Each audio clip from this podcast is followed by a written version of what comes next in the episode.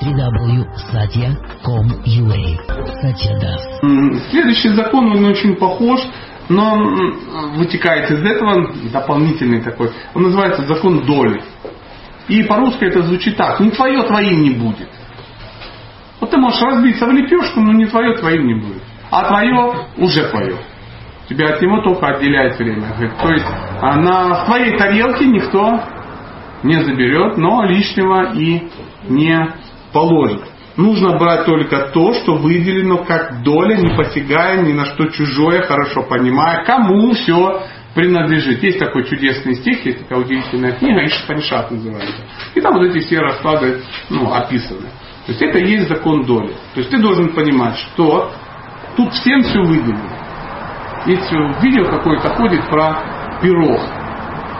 Не помните, там народ какой-то собрался, и кто-то принес какой-то торт, начали его жрать, жрать, а тому, кто принес, не оставили. Ну, то есть это сам Бог его принес. Э, Че, ну, не помните? А, ну, тогда и нечего ему рассказывать, вы не помните. Я что-то думал, все видели. Сейчас он мне подсказал, ну, не подсказали, ладно. Поэтому а, Вселенная, Вселенский разум, Бог, ну, называйте кто как хочет, он в любом случае а, тебя а, ну, обеспечит тем, что тебе положено.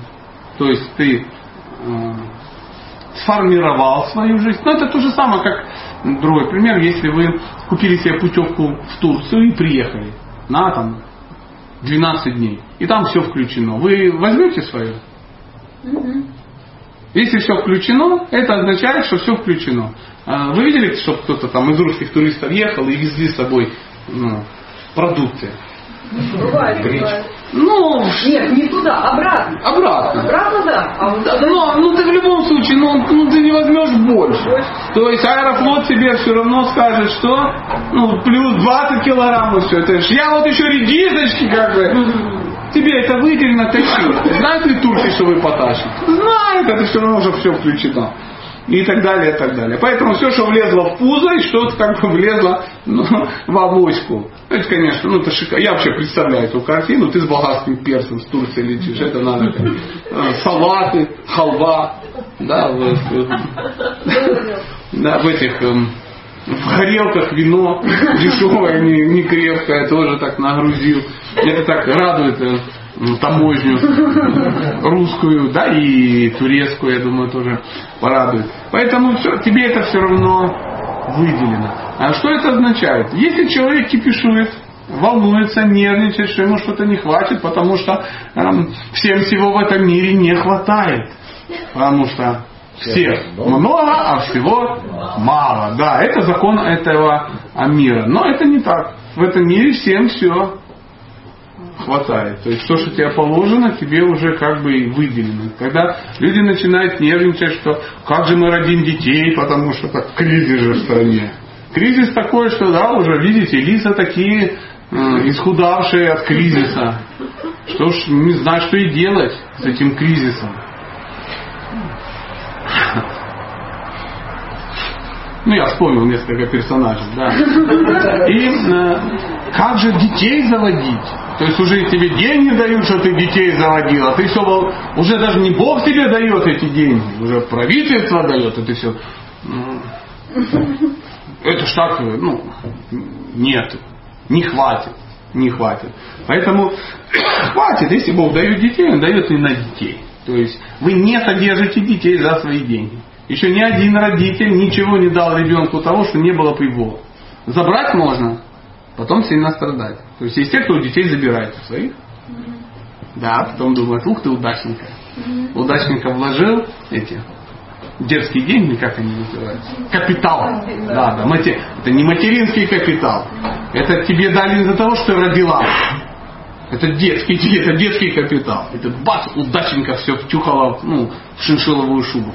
И потом а, через какое-то время удивляешься, что лет через 20 а, ты сидишь в доме для престарелых. Всех ненавидишь. Тебя туда отвезли кто? Дети твои, отжали твою хату, да, ты, ну, продали шубу и так далее, и так далее. Ты думаешь, какие неблагодарные твари. Нет, нет, все нормально, очень благодарны. Прямо из сердца Господь вдохновил. Ну, ну чтобы ты не страдал в следующей жизни, в этой жизни. Ну, ты же отжимал у детей. Очень э, многие люди не понимают, что отжимая у кого-то, они отжимают на самом деле у себя. Да, у себя. Поэтому а, вначале мы говорили, что м, ты получаешь только то, что отдаешь, а не то, что отжимаешь. Но люди думают, говори, говори, мы-то знаем, истина другая. И будем так делать. Так делайте. Кто ж не, не дает. Поэтому говорится, что если человек понимает, э, ну, что ему выделено это как доля, он тогда никогда не будет прикладывать так называемых сверхусилий.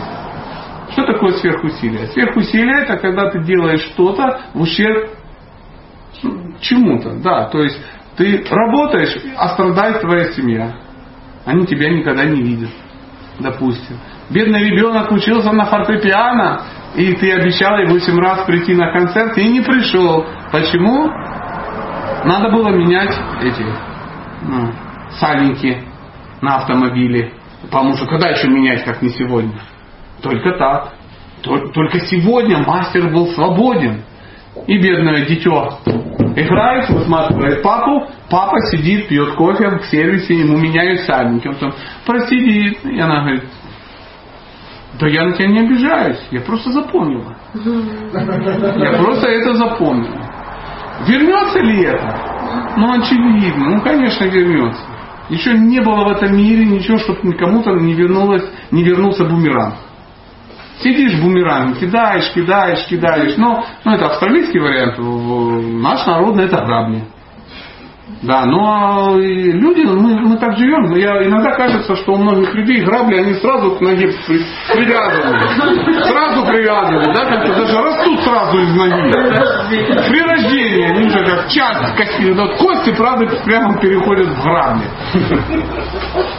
Поэтому э, человек не прикладывает своих усилий. Он понимает, что я должен выделить время на семью, я должен выделить время на социум, я должен выделить время на духовную практику, я должен выделить время на общество. Да, вот вы сейчас сегодня нашли время на общество, на образование на свое.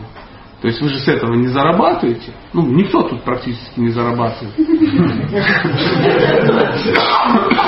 То есть вы тратите на это время. Да? А кто-то выделяет время на личную практику. Но есть те, кто говорит, не сейчас. Сейчас надо работать. Работать. Одной работы мало, надо две, потому что садик 45 тысяч. Да. И ты бац, пошел в садик, а потом, а, а еще нужно, нужно ходить на сольфеджио, еще 20. И бедный ребенок после садика идет на сольфеджио и думает, что папа его космонавт. Папа космонавт. А папа дурак просто. Папа не космонавт. Не хотя да, его как бы уволокло в дыру в черную какую-то.